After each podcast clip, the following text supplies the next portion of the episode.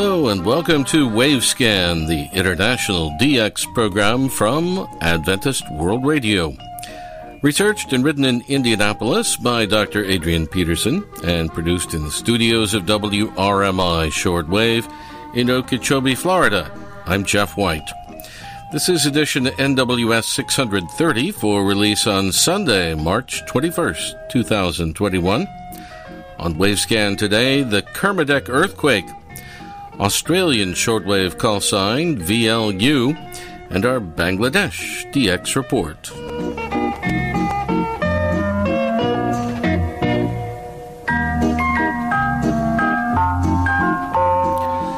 In our program today, we interrupt our regular flow of topics here in Wavescan in order to present instead a topic on the radio scene in the Kermadec Islands that recently underwent a quick series of massive earthquakes one of which was measured at 8.1 on the Richter scale.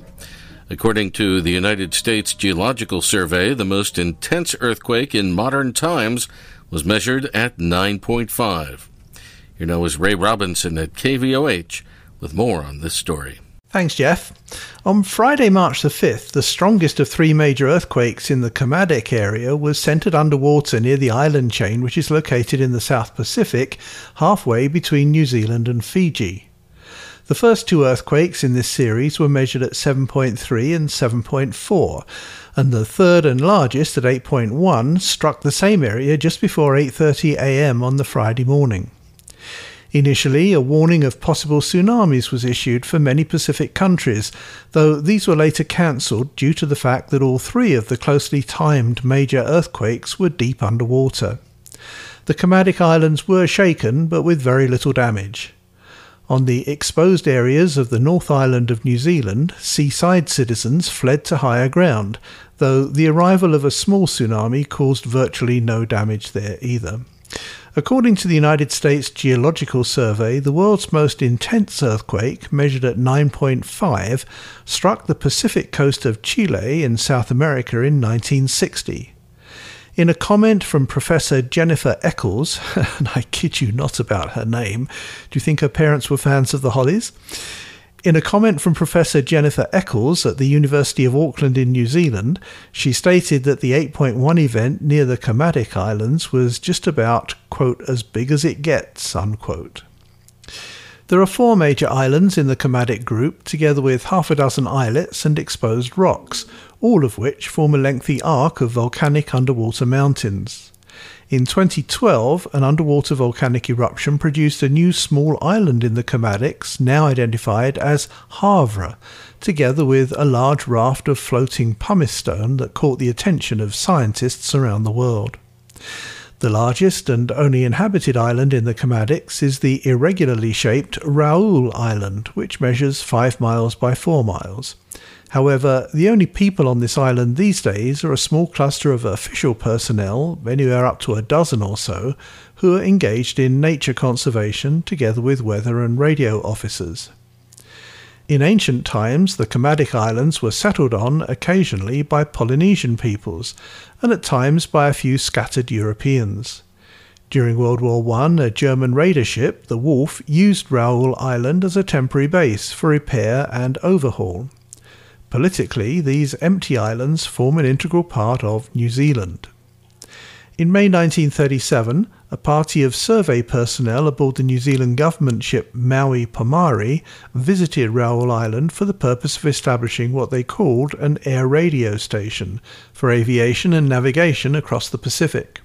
The property of a loaner, Mr. Alfred Bacon, was confiscated for the new radio station, though with due compensation, and Bacon himself returned to New Zealand on the same ship, the Maui Pomare.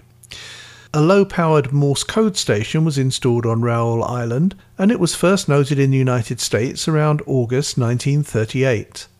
The call sign was ZME, and the shortwave operating channel at that time was at the top end of the 40 metre amateur band. This new communication station was sometimes referred to under the call sign ZME and sometimes as ZMEF, both of which we would presume were accurate. We'd suggest that ZME was the basic license call sign for the station, and that ZMEF indicated the particular shortwave channel in regular usage, which incidentally became 9520 kHz.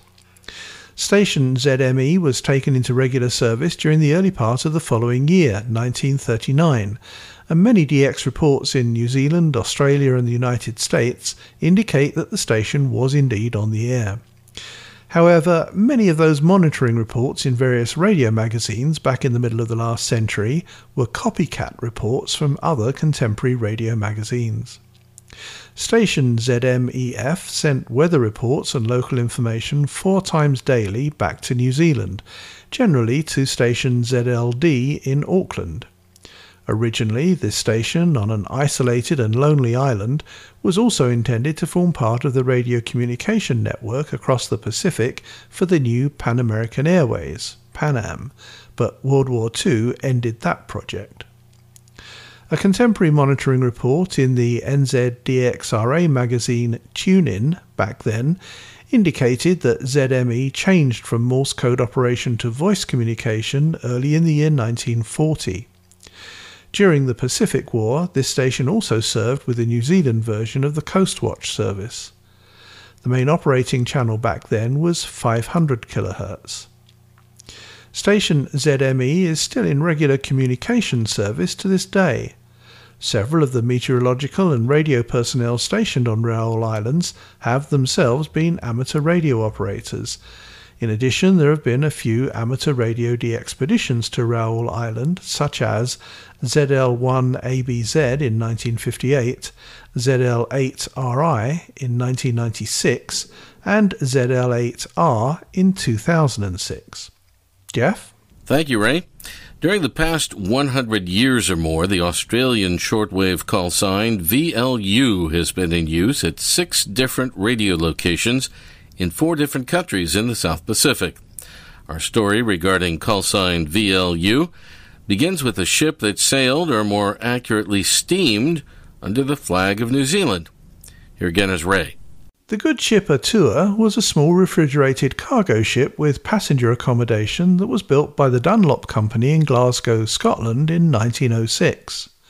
The new owners were the Union Steamship Company of New Zealand, and the ship was taken into inter island service for cargo and passenger conveyance in the South Pacific. The Morse code wireless call sign VLU was accorded to the Atua in the era before World War I, and it was in use for a period of more than 10 years. In 1924, the ship Atua was laid up, and two years later again it was sold and renamed the Rashid. The call sign VLU was applied next to a small AWA communication station that was installed at Lae on the northwest coast of the island of New Guinea in 1933. This call sign, VLU, gave way to a subsequent Australian administered call sign, VHX, in 1937. Back then, Lae was the gateway to the inland goldfield areas, and it was Guinea Airways that needed the aviation radio station for company communications. The famous American aviatrix Amelia Earhart flew out from Lae over the Pacific in 1937, never to be seen again. From New Zealand and New Guinea, we cross over now to Australia, where the Donald Mackay expedition set out by plane to explore the vast desert areas in the centre of the continent in that same year, 1937.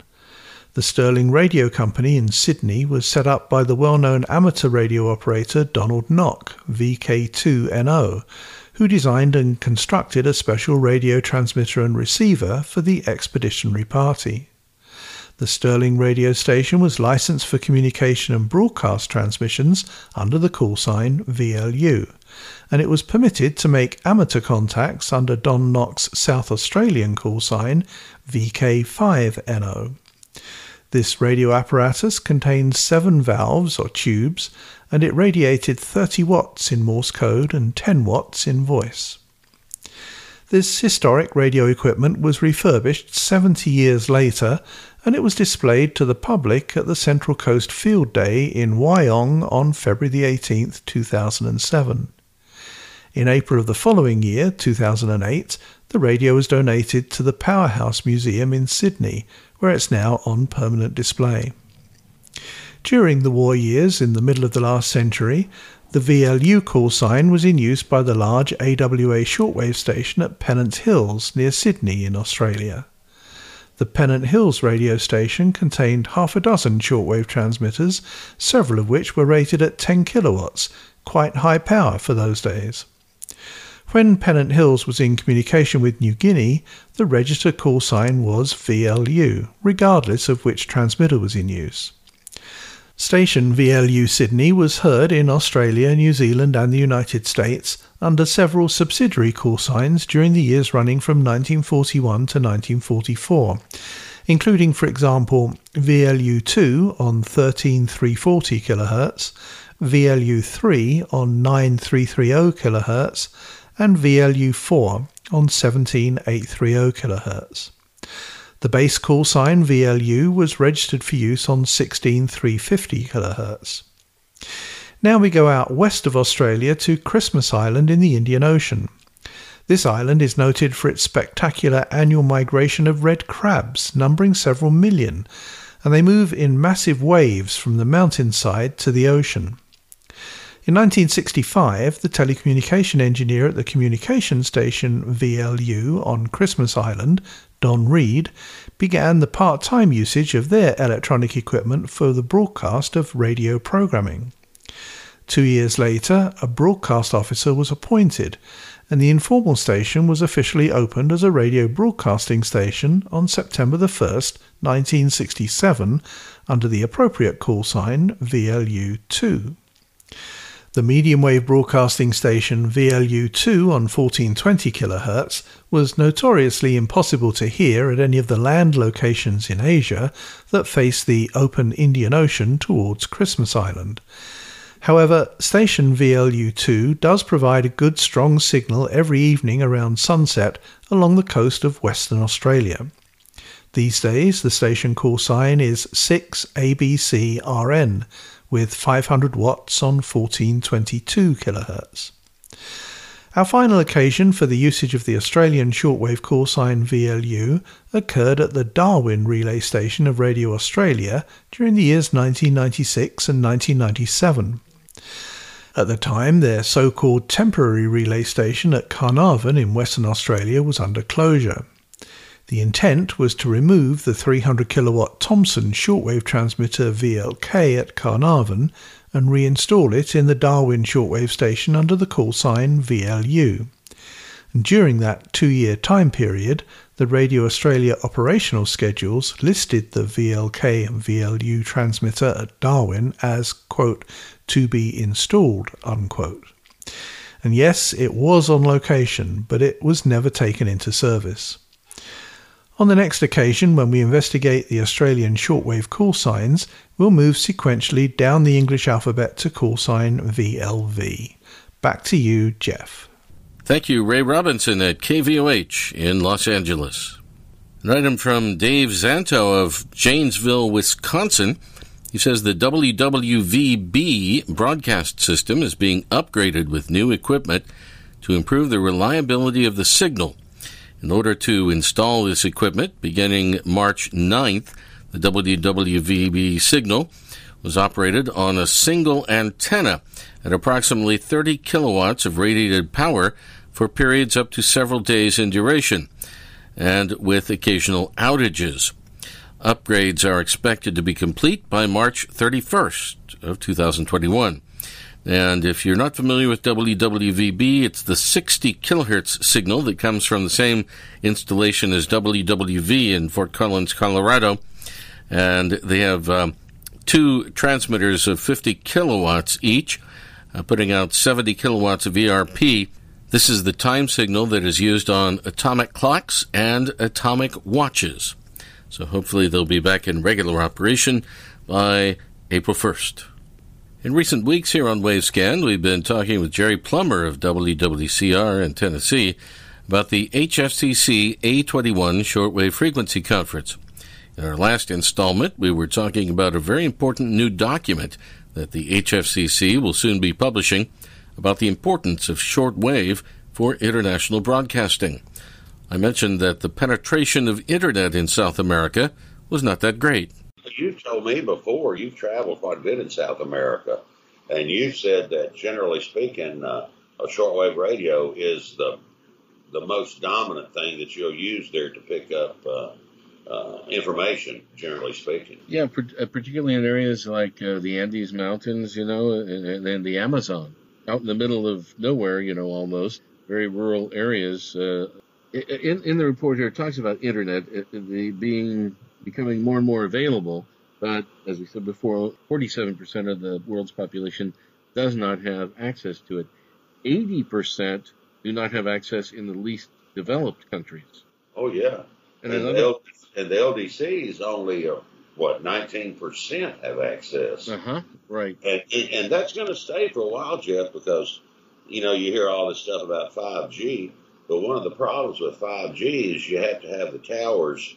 Uh, very close to each other uh, in order for 5G to effectively transmit. And in LDC, you have trouble getting one tower, period. Yeah, much right. less five x right. the number of uh, of towers. So uh, it might be that shortwave has gonna is gonna still for foreseeable future be the only means to uh, to reach much of that area. That's right, uh, uh, and the report uh, mentions other um, problems with the internet, such as the fact that it can be easily censored or controlled Access oh, yeah. can be limited and, and unavailable due to infrastructure problems or political problems. They can just cut it off, you know. Oh yeah, oh yeah. And, yeah. and we've seen that recently in several countries, India, in uh, parts of Africa, uh, when there's an election and so on, they just cut off the oh, internet, oh, yeah. you know. Well, to that uh, in that in that sense, if you really look at it, it happens here in America too, because uh, without becoming politically involved, uh, uh, several uh, groups in America have been shut off of the internet. Yeah, a very current topic here, yes.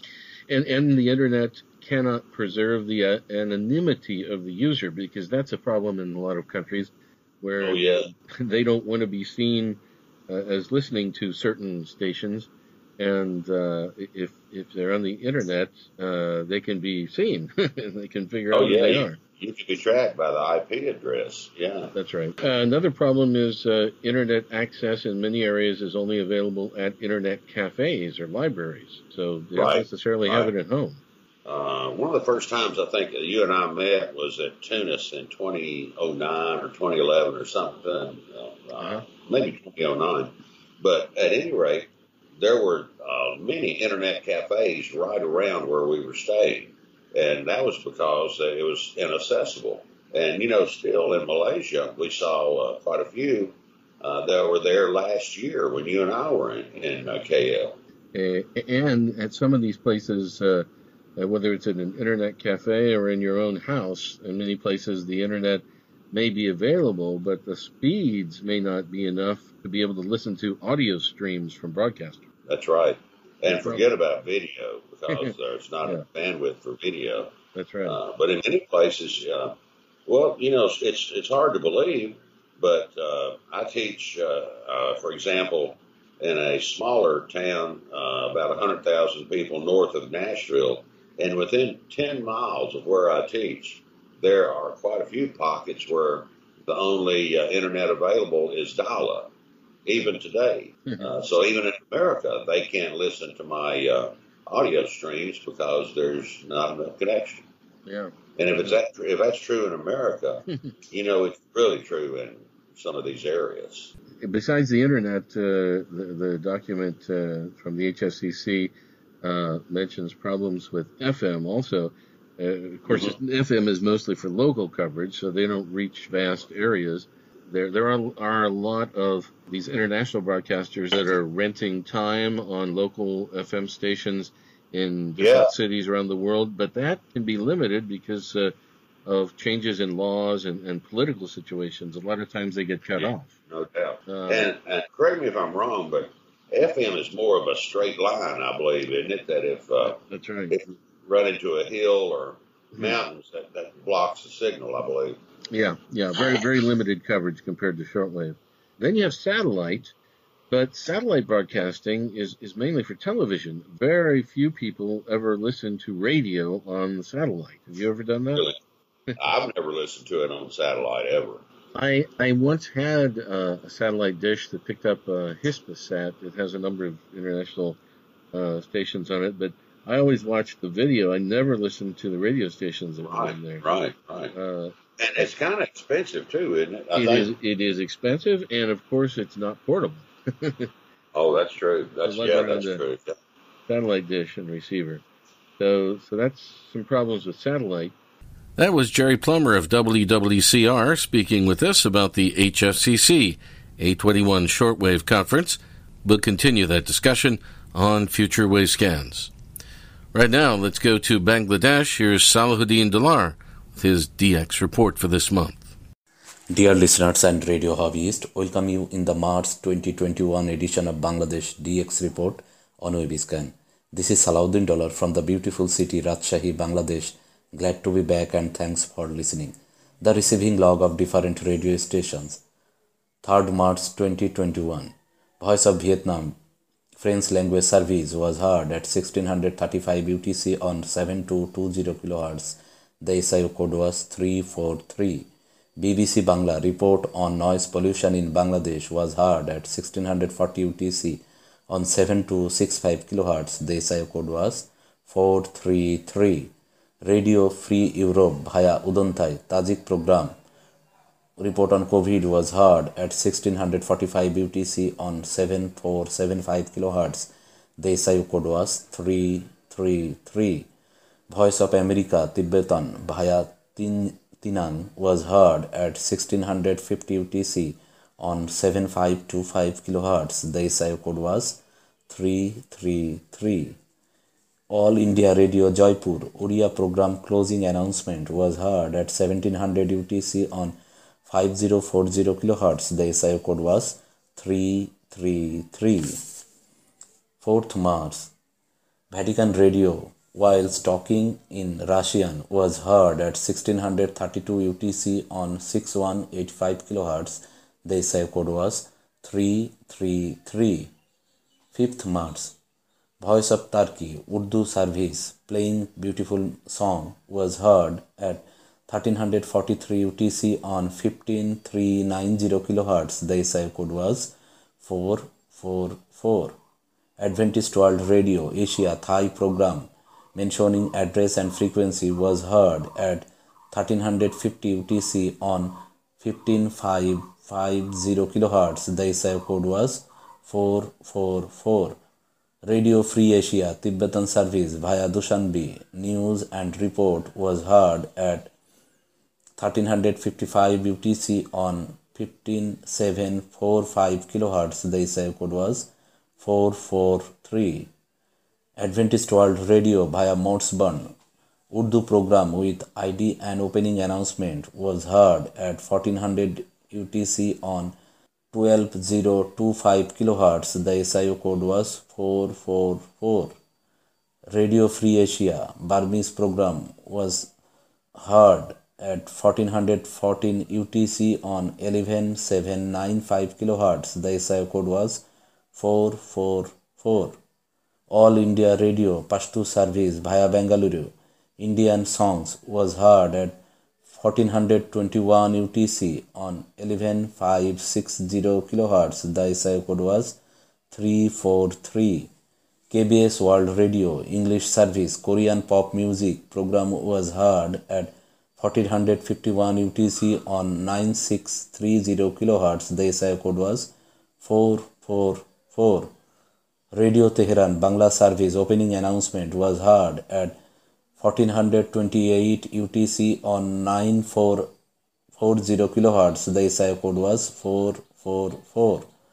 Radio Taiwan International Thai language program was heard at 1425 UTC on 9415 kilohertz. The SI code was 444.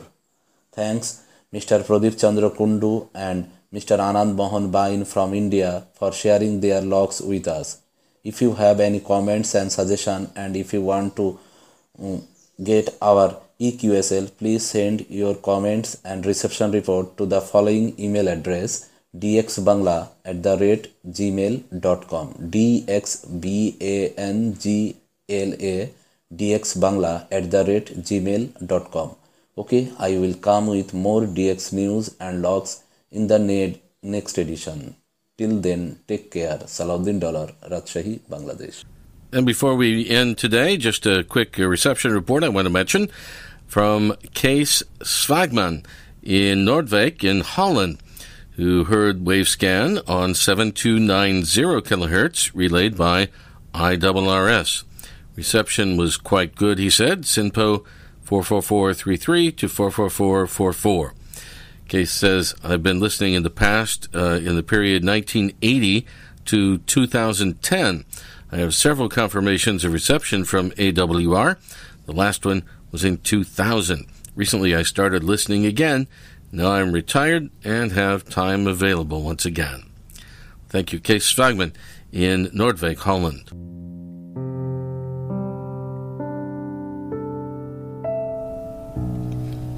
Thanks for listening to Wavescan, the international DX program from Adventist World Radio.